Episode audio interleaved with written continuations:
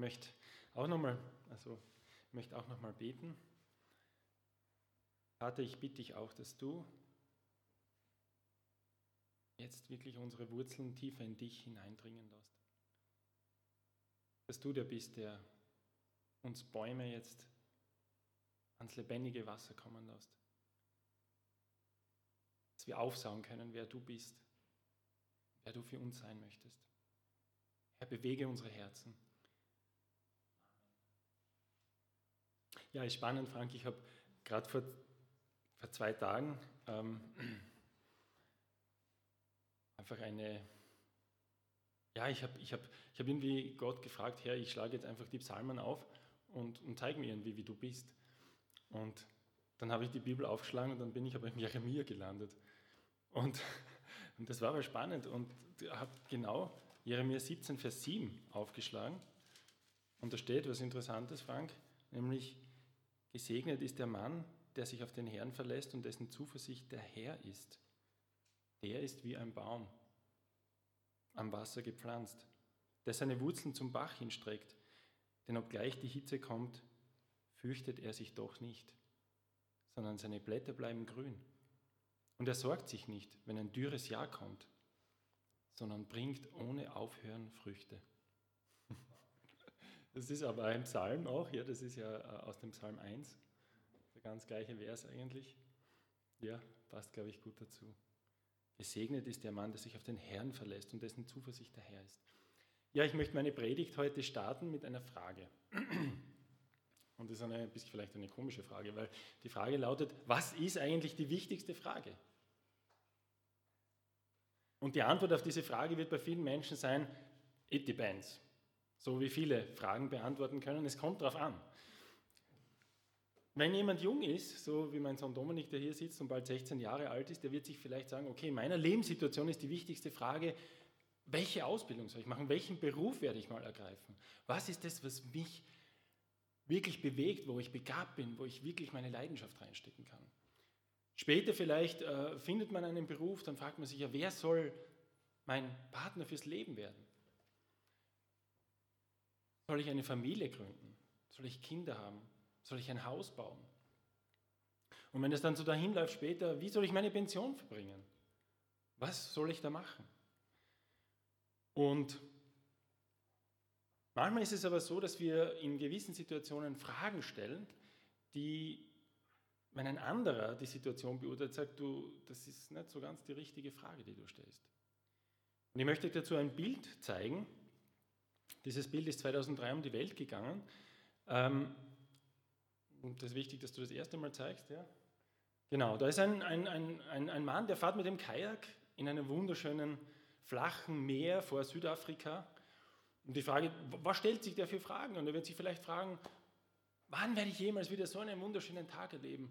Beziehungsweise er schaut so komisch auf die Seite und denkt, ja, was ist mit meinem Paddel eigentlich los? Warum funktioniert das nicht richtig?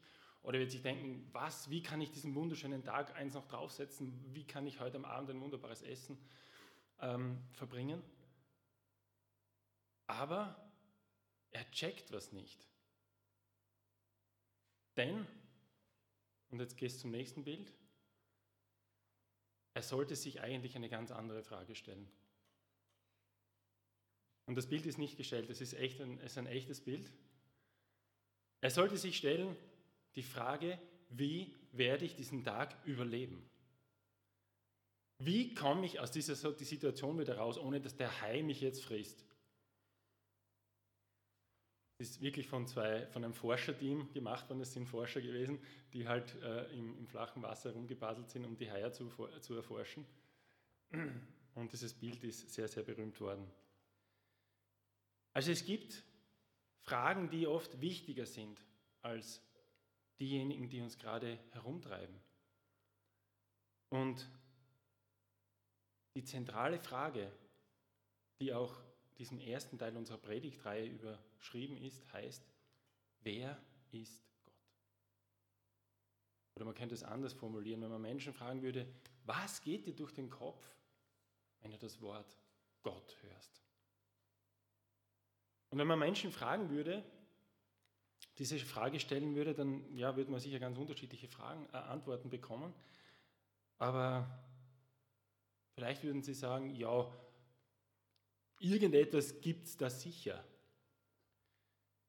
Aber nichts genaueres weiß man nicht. Ja. Also irgendeine höhere Macht gibt es wahrscheinlich. Vielleicht ist das sogar etwas, was alles durchdringt. Eine irgendwo ordnende Macht. Aber genaues kann ich nicht sagen. Und überhaupt ist es so, dass, dass ja, und ich bringe nochmal dieses Bild, das ich auch äh, bei, dem, bei meiner letzten Predigt am Ende November gebracht habe. Ähm, könnten Leute sagen, überhaupt ist es so, dass die Weltreligionen ja alle irgendwie so ein eingeschränktes Bild von Gott haben. So wie beim Elefanten, wo jeder nur einen Teil ertastet, sei es jetzt das große Ohr und, oder den dicken Fuß oder den schlanken Schwanz oder den dünnen Rüssel, der sehr lang ist, oder den Bauch, den flachen. Jeder hat sein eigenes Bild von Gott, aber in Wirklichkeit ist er ganz anders. Aber wir Christen sagen, das stimmt nicht. Das stimmt nicht. Weil wir tappen nicht im Dunkeln auf diese Frage, wer ist Gott, sondern Jesus Christus ist in die Welt gekommen, um Gott zu offenbaren. Und das war der Grund, warum Jesus gekommen ist, nämlich uns Gott zu zeigen. Jesus ist gekommen, um zu zeigen, wer Gott ist. Und darum sagen wir Christen, wir haben eine objektive Offenbarung von Gott, wer er ist. Und wir sind nicht derjenige, der vielleicht den Rüssel hält, aber nicht realisiert, dass Gott eigentlich auch das Ohrwaschel und der Schwanz und, der, und das Bein vom Elefanten ist. Also diese zentrale Frage, wer ist Gott? Um die geht es uns in dieser Predigtreihe, um diesen ersten Teil in der Predigtreihe. Und die Bibel, wie Frank auch schon erwähnt hat in der Einleitung, die ist uns gegeben, also die Offenbarung von Jesus Christus selbst und die Bibel als Ganzes ist uns gegeben, um zu erfahren, wer Gott ist. Und die Bibel nennt diesen Vorgang zu checken, wer Gott ist und auch wer wir selber sind. Furcht Gottes. In den Sprüchen in Kapitel 9, Vers 10 steht, der Weisheit Anfang ist die Furcht Gottes. Das heißt, zu verstehen, wer Gott ist, das ist überhaupt der Beginn der Weisheit der Beginn, irgendwas zu erkennen. Der Vers geht weiter, den Heiligen erkennen, das ist Verstand. Also Gott zu erkennen, das ist eigentlich der Verstand. Dazu ist unser Verstand da. Und Furcht Gottes, wie wir wissen, ist nicht etwas, was mit Angst zu tun hat. Furcht ist vielleicht, wenn man das mal anders umschreibt, ist, ist es eine Situation richtig einzuschätzen. Wenn ich mir vorstelle, ich war vor fast 24 Jahren in den USA am Grand Canyon. Und ich bin dort am South Rim, das ist der südliche Rand dieses Grand Canyons, und du siehst dieses Riesending vor dir, dieses mächtige Ding. Und du weißt, ich stehe hier am Abgrund und wenn ich einen Schritt nach vorne mache, dann falle ich runter und bin ich tot. Und Furcht ist in dem Fall zu wissen, dass das so ist und dass ich die Situation richtig und realistisch einschätze. Mit wem ich es hier zu tun habe, nämlich mit einem Canyon, der sehr tief ist und mit dem ich mich nicht anlegen sollte.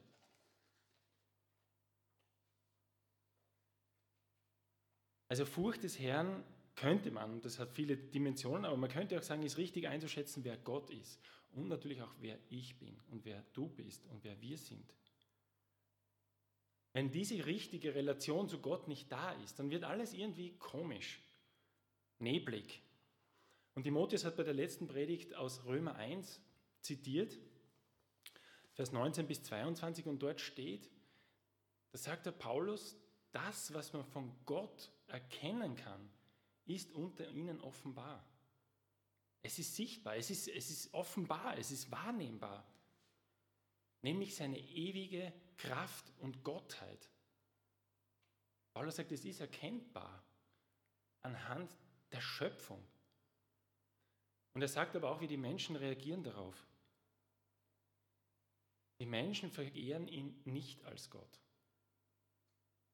Und sie checken nicht, dass sie ihm alles verdanken. Und darum ist auch ihr Sinn vernebelt irgendwie. Paulus sagt, Ihr unverständiges Herz ist verfinstert. Und dass sie sich für weise hielten, sind sie zu Narren geworden. Und Gottes Furcht ist ein gesundes Ermessen, zu sagen, Gott, du bist groß, du bist mächtig, dir habe ich alles zu verdanken. Ähm, genau, wir sind in dieser Serie über Gott. Und diese Frage, diese allerwichtigste Frage ist auch unsere Frage, die uns beschäftigt. Wer ist Gott? Und Timotheus hat letzte Woche über den Schöpfer gesprochen. Und wir handeln uns quasi im Glaubensbekenntnis ein bisschen in diesem ersten Satz von hinten nach vorne vor, wo es heißt, ich glaube an Gott, den Vater, den Allmächtigen, den Schöpfer des Himmels und der Erde. Und letzte Woche haben wir gehört, Gott ist der Schöpfer. Und ich möchte euch das nochmal versuchen vor Augen zu führen. Wir haben gesungen, du großer Gott, wenn ich die Welt betrachte, die du geschaffen durch dein Allmachtswort, dann jauchzt mein Herz dir großer Herrscher zu. Alles, was wir sehen, betasten, schmecken, riechen können, jedes Molekül an Sauerstoff, das wir atmen, jetzt du und ich alle, hat Gott geschaffen. Gott spricht und es geschieht. Er kann alles schaffen, das er will, aus nichts. Wir können nur schaffen Dinge, die schon da sind. Wir können sie umwandeln, wir können sie kombinieren, wir können äh, chemische Reaktionen und so weiter machen. Wir können aus nichts nichts machen. Es geht nicht. Und Gott ist so kreativ. Das Geschaffene ist geordnet. Es ist genial und es ist wunderbar schön. Und alles unterliegt präzise abgestimmten Gesetzmäßigkeiten. All das, was Gott geschaffen hat. Er trägt das Leben in sich selber, er ist das Leben. Und selbst das Leben in seiner einfachsten Form, ein Einzeller, ist unendlich komplex und wahrscheinlich komplexer als jede Maschine, die der Mensch je gebaut hat. Und das bringt mich zum Staunen. Das haben wir auch gesungen. Dann jauchzt mein Herz dir großer Herrscher zu. Wie groß bist du? Und das ist unser heutiges Thema eigentlich. Wie groß bist du? Und das ist dieser Überbegriff Gott, der Allmächtige, an den wir, auch den, den wir bekennen im Glaubensbekenntnis. Als Überbegriff für alles, was Gott ist und was ich nicht bin, was ich gar nicht bin, wo ich unendlich weit davon entfernt bin. Für Gottes Größe, für seine Heiligkeit, für seine Ewigkeit, seine Kraft, seine Herrlichkeit, seine souveräne Herrschaft über das ganze Universum. Ich habe ein, ein Zitat, das ich glaube ich eh schon mal vorgelesen habe bei einer anderen Predigt hier, nochmal bringen möchte von einem Schreiber, der heißt Aiden Wilson Tozer. Der hat geschrieben, Gottes Größe überragt die Größe eines Erzengels ebenso weit wie die Größe einer Heuschrecke. Denn der Golf, der den Erzengel von der Heuschrecke trennt, ist nur ein begrenzter. Während sich eine unendliche Kluft zwischen dem Erzengel und Gott erstreckt.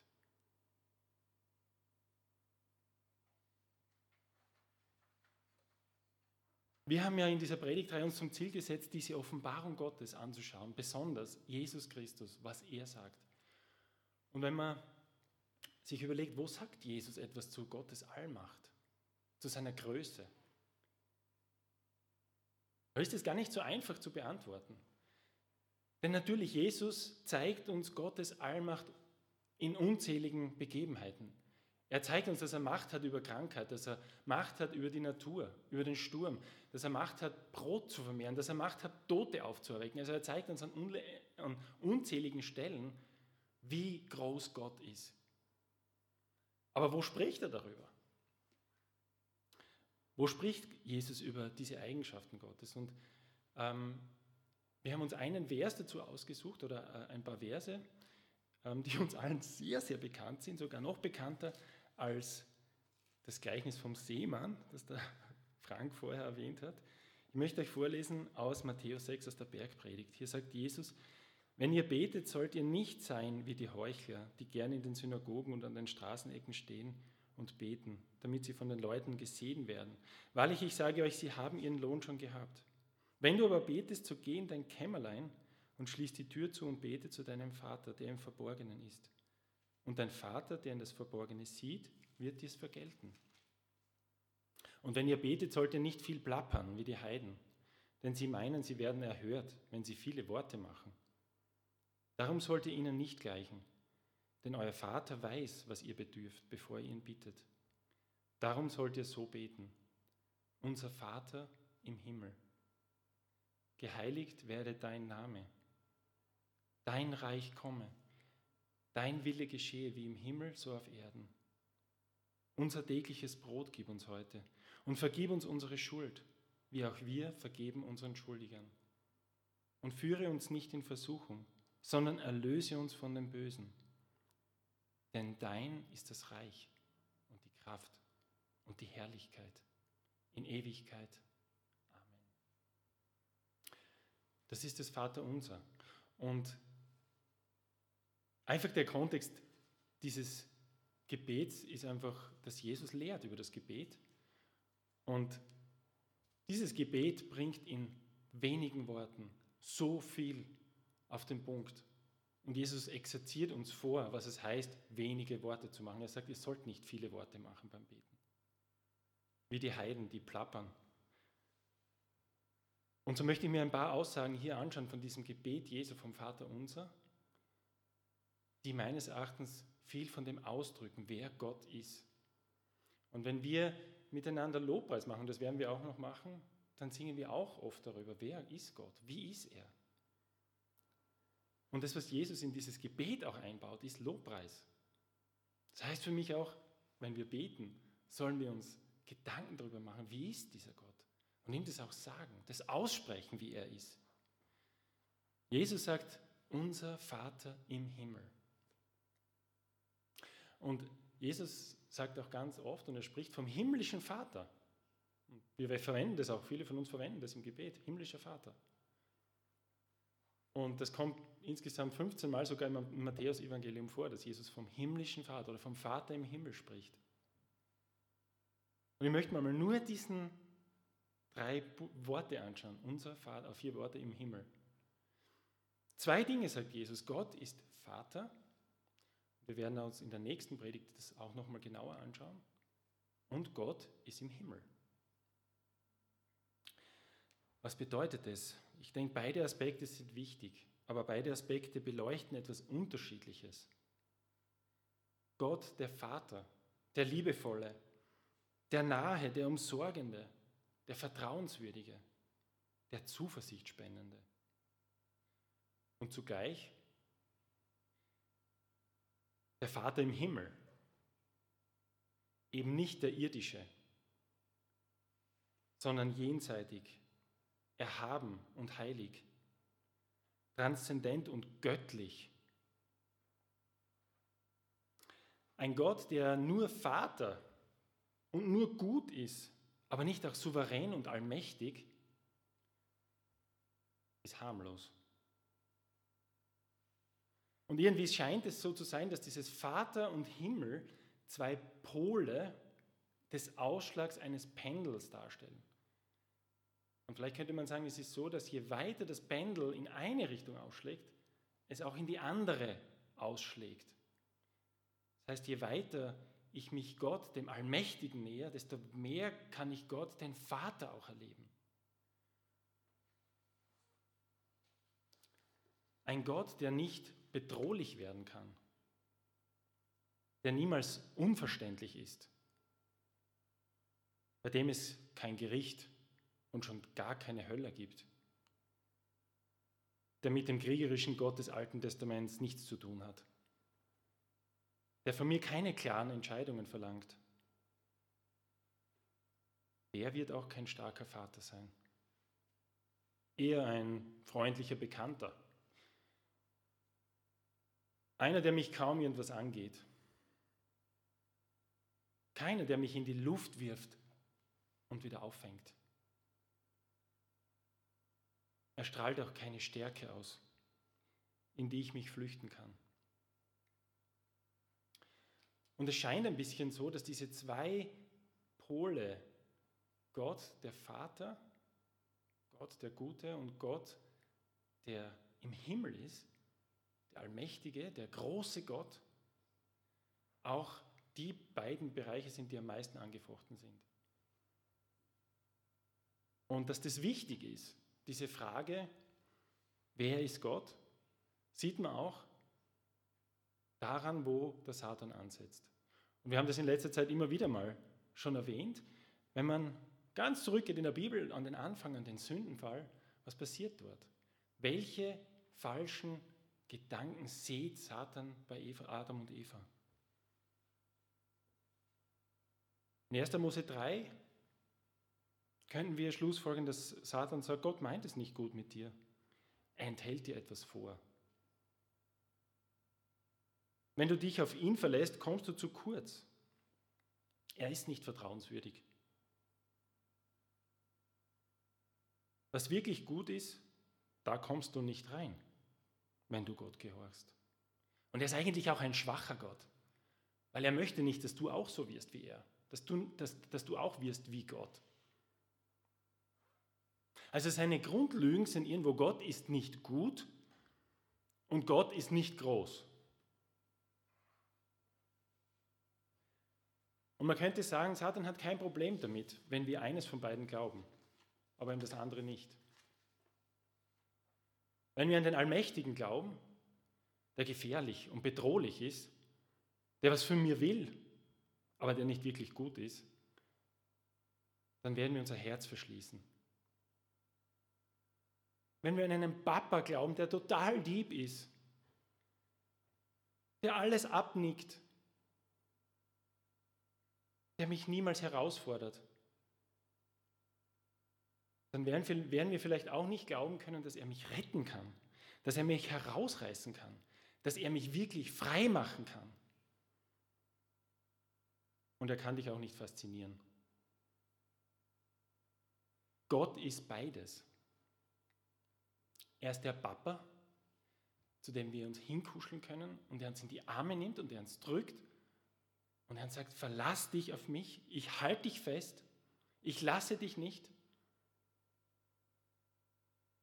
Aber er ist auch der große Ozean, der richtig gefährlich werden kann, als vielleicht als Bild für den Allmächtigen. Wer jemals am Meer war und öfters dort war, der hat Situationen erlebt, wo du sagst, dieser, dieses Meer, da gehe ich jetzt nicht rein. Aber natürlich gibt es viele Situationen, wo du sagst, das ist das Genialste, was es gibt und ich bin fasziniert davon. Er ist beides. Er ist der, zu dem wir kuscheln können und der, vor dem wir erbeben können.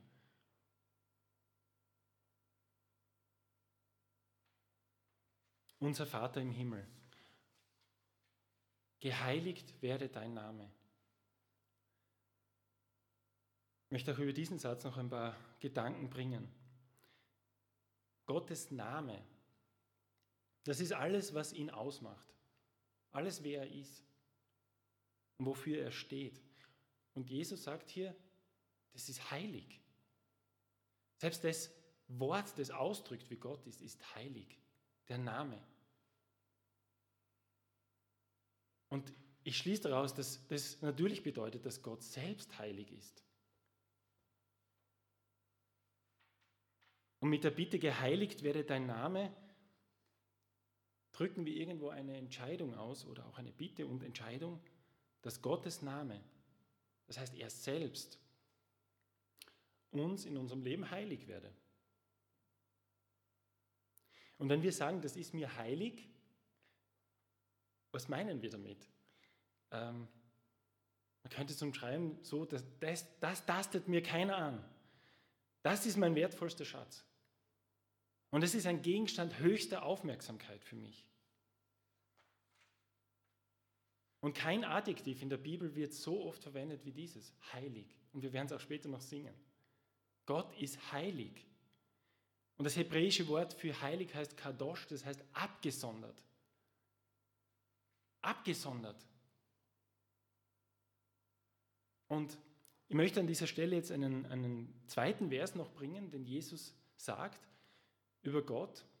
Das ist sehr interessant in, in Markus Kapitel 12, Vers 28 und 29. Da kommt einer der Schriftgelehrten zu Jesus und er sagt zu ihm, Meister, was ist das wichtigste Gebot? Was ist überhaupt das Allerwichtigste?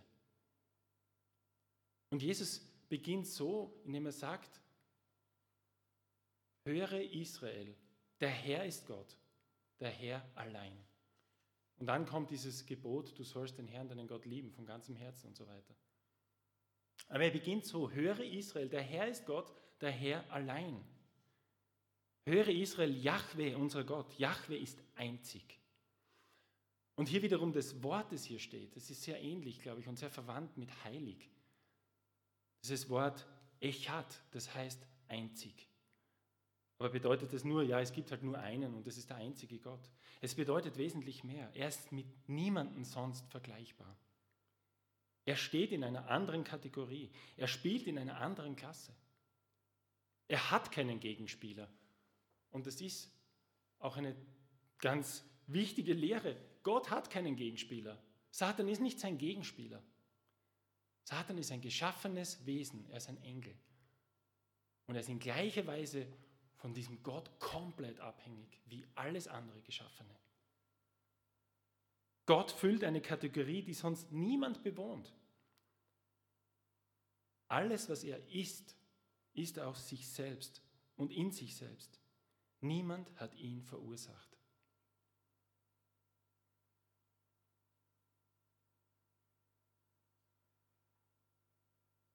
Vater im Himmel, dein Name werde geheiligt. Ich denke, dass das Lobpreis ist, aber auch eine Bitte mit hineingewoben. Und ich denke auch, dass das Ende des Vaterunsers mit Lobpreis endet. Hier steht, denn dein ist das Reich die Kraft und die Herrlichkeit in Ewigkeit. Amen. Das heißt, Gott ist der souveräne Herrscher. Er hat ein Reich, das er schon auf Erden aufrichten möchte, aber das in Herrlichkeit kommen wird. Er ist der Herrscher dieses Reiches. Sein ist die Kraft. Wir haben einen unendlich kraftvollen Gott, der alles tun kann. Und die Frage, kann Gott einen Stein schaffen, der so groß ist, dass er ihn selbst nicht mehr tragen kann, ist Blödsinn. Und die gleiche Frage ist, gibt es ein Viereck, das rund ist? Das macht logisch keinen Sinn. Die Frage ist unzulässig. Gott ist kräftig. Er ist herrlich. Sein ist die Herrlichkeit. Er überstrahlt alles. Und er ist ewig, in Ewigkeit. Und ich werde auf diese Begriffe jetzt gar nicht mehr so sehr eingehen, aber das umschließt all dieses. Gott ist groß. Gott ist es würdig, angebetet zu werden. Gott ist einer, vor dem wir erbeben können innerlich. Und ich möchte jetzt einfach zum Schluss noch mal fragen, ja, vielleicht stellst du mir die Frage jetzt, was, was mache ich jetzt mit dieser Predigt?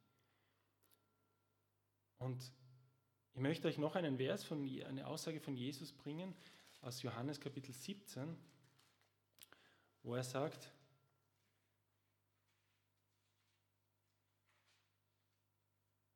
das ist das ewige Leben, dass sie dich, der du allein wahrer Gott bist, und den du, den du gesandt hast, Jesus Christus, erkennen. Also das ist das ewige Leben, dass sie dich, der du allein wahrer Gott bist, und den du gesandt hast, Jesus Christus, erkennen. Also diese beiden Fragen, diese zweite Frage noch, die natürlich dazugehört und die wir auch ausführlich beleuchten werden. Wer ist Gott und wer ist Jesus Christus? Diese Fragen zu beantworten, das ist das ewige Leben. Also Jesus bestätigt es durchaus. Das sind die wichtigsten Fragen für jeden Menschen. Wer ist Gott und wer ist Jesus Christus? Und dieses Erkennen, das hier steht, ist auch ein interessantes Wort, das nicht nur bedeutet verstehen oder irgendwie zu, ja, okay, das ist so, sondern erkennen wird auch anders verwendet in der Bibel. Nämlich Adam erkannte sein Weib Eva und sie wurde schwanger und gebar einen Sohn. Okay? Also das geht tiefer als nur verstehen. Da geht es um eine tiefere Ebene, um das Erleben. Im Psalm 34, Vers 9 steht, schmecket und sehet, wie gut der Herr ist. Also Gott möchte, dass wir ihn schmecken, dass wir ihn sozusagen mit allen Sinnen erleben. Und wie geht es? Ich möchte euch einen, einen kleinen Versuch mit euch machen. Ähm, und zwar, wenn ihr zu Hause seid, braucht ihr euch eh nicht schämen, ähm, vielleicht die Augen zu schließen und euch auf eure linke Hand zu konzentrieren.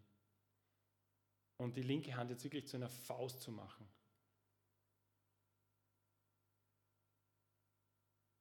Genau. Jetzt machst du es, du kannst die Augen wieder aufmachen. Und jetzt frage ich euch, was hast du jetzt in dieser Zeit in deiner großen rechten Zehe gespürt?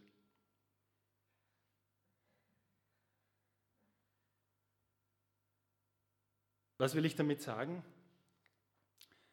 Woraus, worauf du dich fokussierst, wirst du Erkenntnis schöpfen. Also diese, dieses Erkennen, glaube ich, kann auf verschiedene Arten erfolgen, aber einerseits kann es aktiv sein, dass wir Gott ganz neu suchen und ihn fragen, wer bist du? Herr, wo habe ich eine Schlagseite in dem, wo, wie du bist und wie ich dich erkannt habe?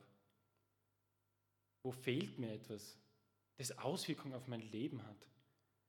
Dass du Jesus und Gott suchst und sagst, Herr, ich möchte mehr erkennen von dir. Ich möchte diesen Hunger wachhalten oder den Hunger nach dir neu erwecken. Also eine sehr aktive Seite. Aber das Gott erkennen kann auch eine passive Seite haben, indem wir einfach Gott fragen, was erlaubst du gerade in meinem Leben und was willst du mir dadurch von dir offenbaren? Was willst du mit, mir zeigen, mit dem, was ich gerade erlebe, wie ich mich gerade fühle, wie ich mich gerade verhalte?